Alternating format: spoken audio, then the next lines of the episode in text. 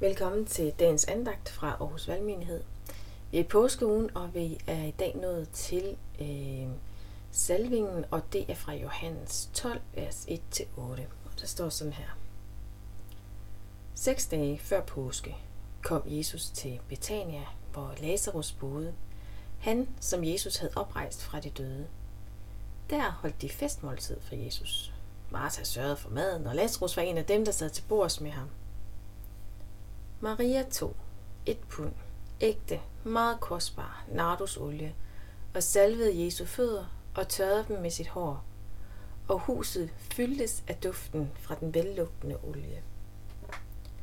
Judas Iskariot, en af Jesus disciple, han som skulle forråde ham, sagde da, hvorfor er denne olie ikke blevet solgt for 300 denar og givet til de fattige? Det sagde han ikke, fordi han brød sig om de fattige, men fordi han var en tyv. Han var nemlig den, der stod for pengekassen, og han stak noget til side af det, der var blevet lagt i den. Der sagde Jesus, lad han være, så hun kan gemme den til den dag, jeg begraves. De fattige har I jo altid hos jer, men mig har I ikke altid.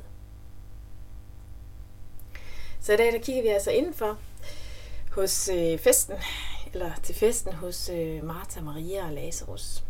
Og øh, man kan bare kun gætte på, hvor glade de har været over, at Lazarus var tilbage i live igen, øh, tilbage i sit hjem, tilbage i hverdagen, efter Jesus han øh, opvagte ham fra de døde. Men personerne i dag, som vi særligt skal rette vores fokus på, det er Maria og det er Judas. For deres handlinger afslører hjertet. Det afslører, hvem der i virkeligheden har deres tillid, hvem de elsker. Og her midt i festen, der sker der noget helt uventet. Martha har travlt med at lave mad og varte op, og Maria hun har sikkert også hjulpet til.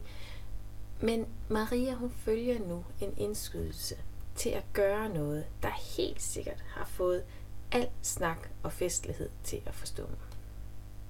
Hun sætter sig ved Jesu fødder. Der hvor vi også mødte hende ved en anden lejlighed.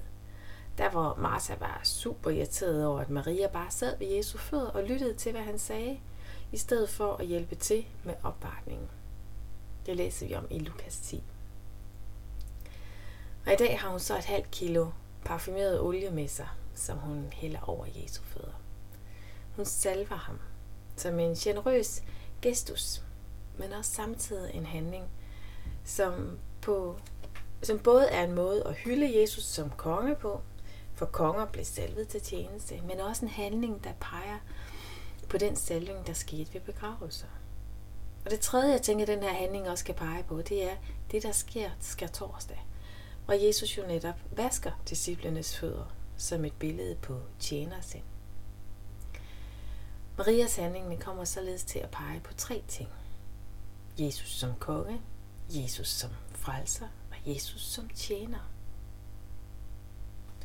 Og lidt i samme åndedrag, så kan vi jo sige, at vores respons på ovenstående, det bliver med Marias forbillede.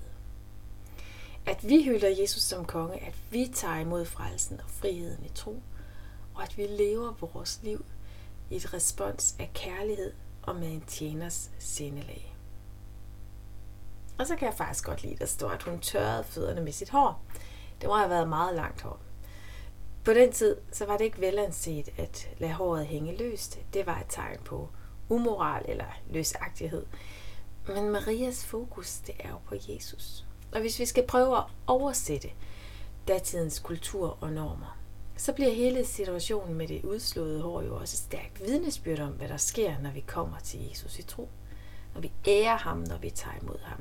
Så veksles vores syndighed, vores umoral til en velduft, til tilgivelse.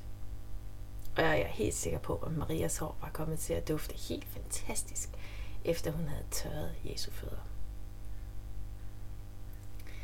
Men alt er jo ikke fryd og gammel i den her historie i dag, for Judas er der. Han kommer jo med en meget rationel pointe. Men hvorfor solgte vi ikke bare salmen og gav pengene til de fattige? Og det er en god pointe. Der var ikke noget socialt sikkerhedsnet for de fattige. Men i discipleflokken her, der var Judas blevet betroet pengekassen, og jeg er helt sikker på, at han har haft nogle rigtig gode evner i forhold til administration og forvaltning. Men det blev bare også der, hvor han oplevede den allerstørste fristelse. De gode evner, de kunne være brugt til at tjene Jesus og disciplene bedst muligt, men nu blev det faktisk lige der, hvor fristelsen blev for stor. Så i stedet for at udvise ansvarlighed over for det, han var blevet betroet, så tog egoismen over fristelsen til at stikke noget til side til sig selv. Og det er jo ikke en disciple med tjenersind, vi hører tale her. Det er ikke en hyrde, der bekymrer sig om forne. Det er en tyv, der lusker rundt. Så den generøsitet, som Maria afspejler med sin handling, hun har fået alt for intet kommer til at stå i en total modsætning til den griskhed, som Judas lægger for dagen. Og det er jo ret vildt. To personer, der er fulgtes så tæt med Jesus, de kan ende ud med så forskellige perspektiver og handlinger.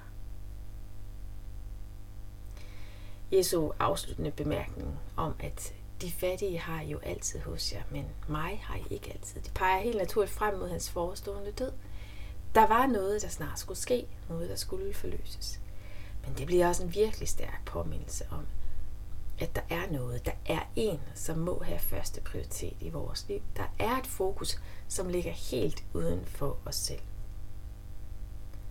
Og der sker en forandring i os og i vores fokus, når vi tager imod Jesus i tro. Vi spejler os i ham, når vi lader ham være kongen, frelseren, vores tjener.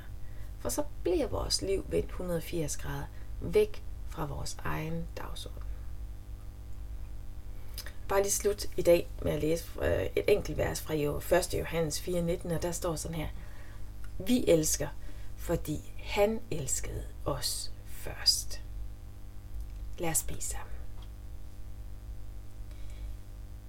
Ja, Jesus, vi øh, kommer til dig i dag og tager imod dig som vores konge, vores frelser, vores tjener. Og vi beder om, at du øh, med din kærlighed vil øh, forandre os fuldstændig, så vores perspektiv bliver dit perspektiv. At vi lærer at se mennesker med dine øjne. Og at vi kommer verden i møde, som du kom os i møde. Og himmelske far, vi, vi elsker, fordi at du elskede os først. Vi beder om, at det på en særlig måde må blive levende og virkeligt for os denne påskehøjtid. Amen.